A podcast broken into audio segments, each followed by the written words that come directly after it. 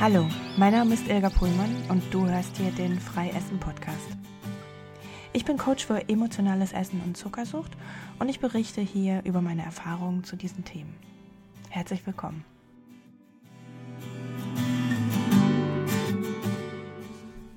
In dieser Folge möchte ich mit euch über das Thema Perfektionismus und Zuckersucht sprechen. Ja, das ist nämlich ein Thema, das mir ständig und immer und immer und immer wieder begegnet in meinem Programm Endlich Zuckerfrei. Ähm, das Programm, in dem wir gemeinsam eine zuckerfreie Zeit durchführen, damit die Basis geschaffen ist dafür, dass man irgendwann mal ein anderes Verhältnis dem Zucker gegenüber ähm, entgegenbringen kann. Also das Ziel von diesem Programm ist die Zuckerfreiheit, ein ähm, frei bestimmtes Leben mit Zucker, ähm, die Möglichkeit ohne Verzichtsgefühl auf Zucker, ja, Nein zu Zucker sagen zu können und ähm, gleichzeitig auch die Möglichkeit, ab und zu mal was zu naschen, ohne schlechtes Gewissen und mit vollem Genuss. Ja, und in diesem Programm, da kommt mir das Wörtchen äh, Perfektionismus immer wieder in den Kopf, wenn ich mir die Beiträge von den Teilnehmern lese oder wenn ich mit denen in den Live-Runden spreche.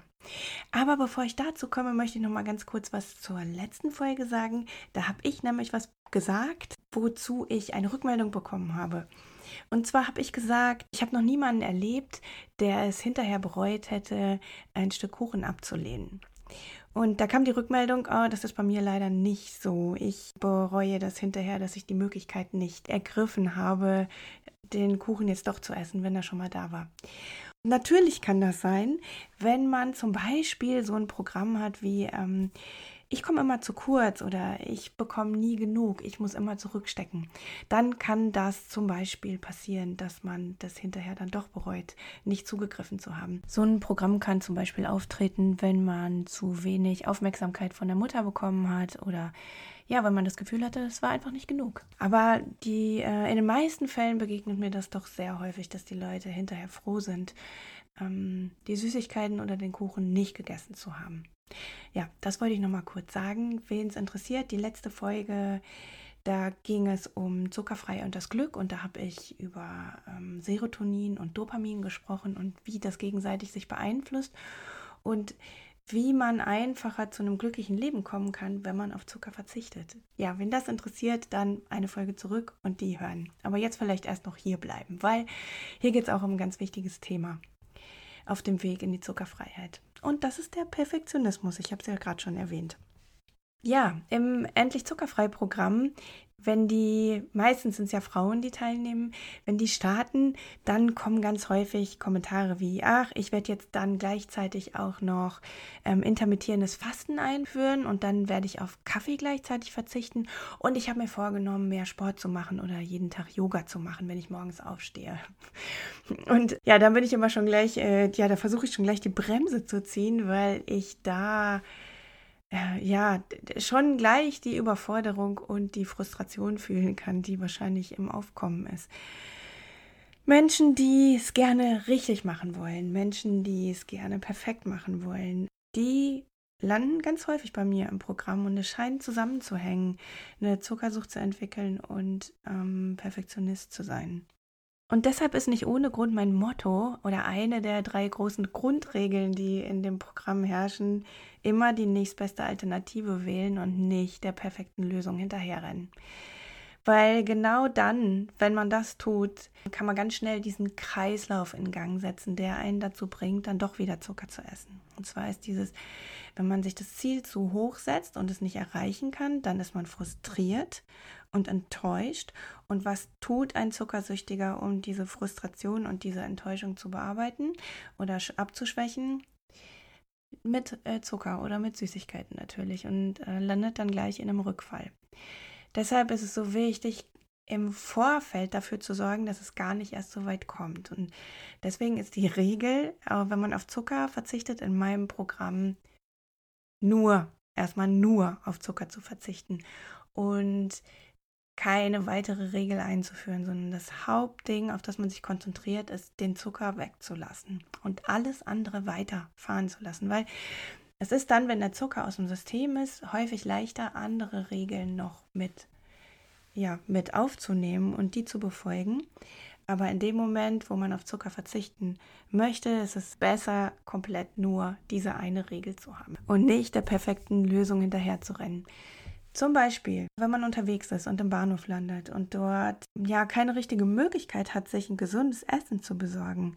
Und es gibt ja noch eine weitere Empfehlung in dem Programm, auf Weizen zu verzichten, weil das auch eine Art von Zucker ist. Also es gibt natürlich einige Regeln in diesem Programm, die aber mit dieser Regel kein Zuckeressen zusammenhängen. Und Weizen wird so schnell verstoffwechselt, also weißer Weizen, weißes Weizenmehl, dass es wie Zucker im Körper wirkt und auch triggert dass man mehr Zucker essen möchte. Und deshalb ähm, ist das eine Erweiterung der zuckerfreien Regel.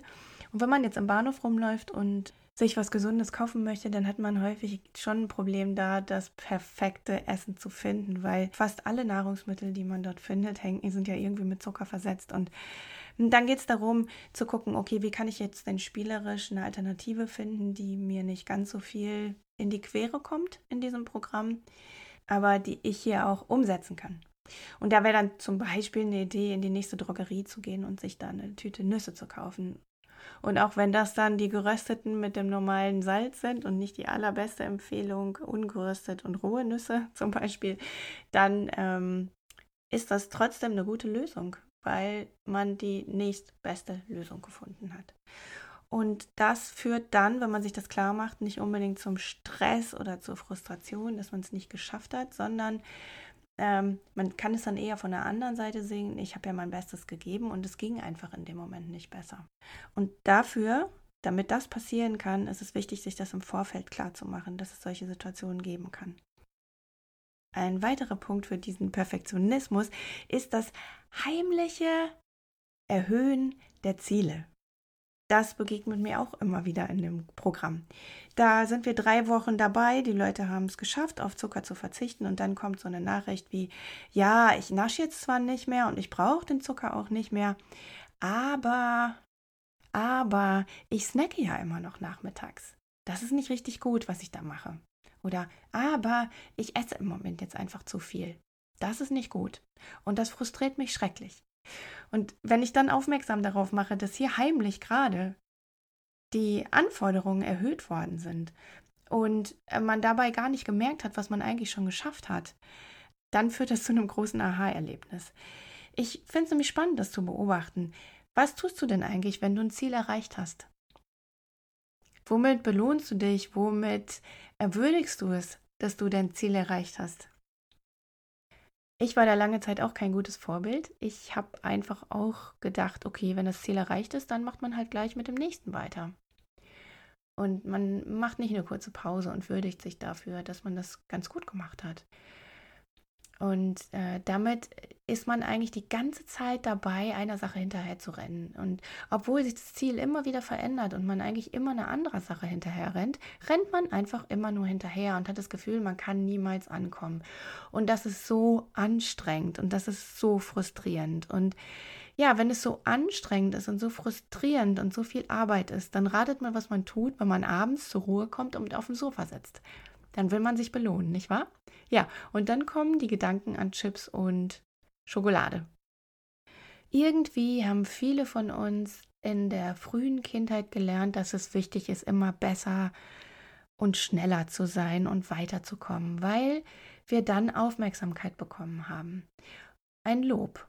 Und das hat sich gut angefühlt und das hat viele von uns einfach gepusht zu diesem immer besser werden Verhalten immer besser als der Rest sein Verhalten, weil wenn man die ganze Zeit gelobt wird, dann bekommt man die Aufmerksamkeit, nach der man ja so lechzt in dem Alter.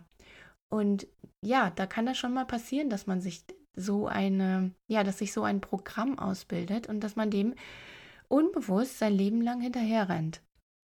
Vielleicht wird man sogar süchtig nach diesem Lob und der Anerkennung. Ich habe mal gehört, dass die Menschen, die perfektionistisch veranlagt sind, dass das die Menschen sind, die am meisten Angst davor haben, von anderen abgelehnt zu werden. Das heißt, dieser Perfektionismus kommt nur in Erscheinung, weil man das für andere tut und nicht für sich selbst. Und bei diesem Verhalten kann man ganz, ganz schnell verpassen, was man eigentlich wirklich selber am liebsten haben möchte und was die eigenen Bedürfnisse sind. Und wenn man diese Bedürfnisse nicht erkennen kann und die immer wieder überbügelt und übergeht, ähm, dann landet das auch ganz schnell wieder in der Sucht. Zumindest für dieses Verhalten habe ich einen ganz guten Satz mal gelernt, der unter Umständen helfen kann. Der Satz lautet, was andere über dich denken, geht dich nichts an. It's not your business. Ähm, der hat mich zum Nachdenken gebracht, der hat mich natürlich auch zum Lachen gebracht, weil, er, weil ich mich irgendwie ertappt gefühlt habe, wie übergriffig das eigentlich ist, dass ich mir Gedanken darüber mache, was andere Leute über mich denken. Ich kann daran sowieso nichts ändern. Und wenn ich das genau betrachte, dann bin ich auch nicht einverstanden mit jedem in meinem Umfeld und heiße auch nicht alles gut, was andere Leute tun. Ich habe einfach eine andere Meinung es ist auch nicht üblich, dass jeder jeden mag und mit jeder Meinung einverstanden ist. Das heißt, es wird zwangsläufig dazu kommen, dass bestimmte Leute Dinge an dir ablehnen und Verhalten an dir nicht so gut finden. Genauso wie du das bei anderen Leuten machst.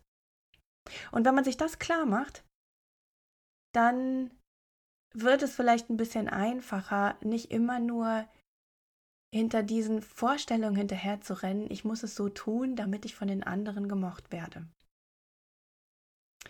Ja, ihr seht, dass Perfektionismus von vielen Seiten einen Einfluss darauf haben kann, dass man süchtig oder zuckersüchtig wird. Und hm, es ist ganz wichtig, mal drüber nachzudenken, okay, woher kommt denn dieser Perfektionismus? Was ist denn der Grund dafür? Und möchte ich das weiter so tragen? Die Entscheidung für dieses Verhalten ist wahrscheinlich in der frühesten Kindheit getroffen worden, vielleicht mit sechs Jahren schon. Und wenn man so einige Jahrzehnte auf dieser Erde gelebt hat, dann ist vielleicht mal an der Zeit, diese Überzeugung zu verändern und vielleicht auch einfach mal gehen zu lassen, um in den nächsten Jahrzehnten ein viel entspannteres Leben führen zu können und vielleicht auch in dieser Zeit von der Zuckersucht loszukommen, nicht wahr? Und wenn ihr da mehr Unterstützung haben möchtet, ich habe mich entschieden, dass ich das endlich zuckerfrei, das Intensivprogramm in der nächsten Zeit wieder anbieten werde. Der geplante Starttermin ist der 4. Juni und das Intensivprogramm biete ich eigentlich nur zwei, dreimal im Jahr an, weil es so intensiv ist und weil für mich das auch so eine intensive Arbeit ist. Jeder Teilnehmer in diesem Programm arbeitet intensiv mit mir zusammen. Wir haben in der ganzen Zeit äh, täglich Kontakt über die Facebook-Gruppe und es gibt drei Live-Calls online sonntagsabends, wo sich die Gruppe untereinander austauschen kann und mit mir in Kontakt treten kann und ich direkt ja, Fragen und Antwort stehen und Hilfen geben kann an Stellen, wo es schwierig ist, weiterzugehen. Und diese intensive Arbeit miteinander, die ist sehr, sehr hilfreich, um aus einer Sucht rauszukommen. Das heißt, wenn dich das Thema interessiert und wenn du vermutest, dass du an einer Zuckersucht leidest, dann ist dieses Programm eine große Chance, um den Weg daraus zu finden. Ich mache das seit fünf Jahren. Diese Methode ist tausendfach erprobt. Die funktioniert einfach. Ich bekomme wahnsinnig viele gute Rückmeldungen, dass es funktioniert. Und ich bin immer wieder begeistert dabei, Menschen dabei begleiten zu können, wie sie die Zuckerfreiheit erfahren zum ersten Mal in ihrem Leben. Die Anmeldung für das Programm ist ab heute geöffnet. Und passt auf, ich habe nur 30 Plätze. Das mache ich, weil ich mich ja um jeden Einzelnen kümmern möchte. Und in diesem Rahmen ist das einfach gut zu leisten. Also verpasst die Anmeldung nicht, wenn du dabei sein möchtest. Das ist die beste Möglichkeit, um mit mir in diesem Bereich zu arbeiten und die Zuckerfreiheit zu erleben. Ich bin überzeugt davon, dass man eine Sucht deutlich, deutlich einfacher mit Hilfe von anderen Menschen verlassen kann. Das Gegenteil von Sucht ist nicht Abstinenz, sondern Verbindung. Und diese Verbindung findet ihr innerhalb der Gruppe und auch mit mir gemeinsam. Der große Vorteil ist, dass ihr sehen werdet, dass es andere Leute gibt, die ein genauso großes Problem wie ihr mit dem Zucker haben. Und in dieser Schilderung von den anderen Menschen, wenn ihr das lest, werdet ihr euch spiegeln. Und das schafft eine Verbindung. Und allein auch das Verständnis, dass euch Leute begegnen werden, die das genauso empfinden, wie ihr das empfindet. Und die euch sagen, ja, das ist wirklich real. Ich habe das auch. Das ist wirklich das Problem. Und ich habe genau solche Probleme wie du, da rauszukommen. Aber gemeinsam, wenn wir das angehen. Und diese Gemeinschaft Und dieses Verständnis darin, dass das, was du fühlst, wirklich wahr ist, das wird dir bei der Heilung helfen. Ja, jetzt habe ich aber genug über das Programm erzählt. Ich wollte ja eigentlich über Perfektionismus reden. Habe ich auch gemacht. Wenn dir diese Folge geholfen hat, dann empfiehl sie doch jemandem weiter, bei dem du vermutest, dem das auch helfen könnte. Und ebenfalls, wenn dir diese Folge gefallen hat, dann schreib mir doch eine gute Bewertung für diesen Podcast. Das war schon wieder für heute. Ich versuche die Folgen ja so kurz wie möglich zu halten, damit ihr die schön, ja, knackig zwischendurch hören könnt und nicht ewig lange damit zubringen müsst. Ähm, ich freue mich auf die nächste Folge. Ich freue mich auf Rückmeldungen von euch, äh, wie ihr damit umgeht, ob euch die Folgen weitergeholfen haben. Und wenn ihr Fragen habt, schreibt mir gerne, dann kann ich dazu vielleicht auch eine Folge aufnehmen. Danke, ihr Lieben, fürs Zuhören. Macht's gut. Bis zum nächsten Mal.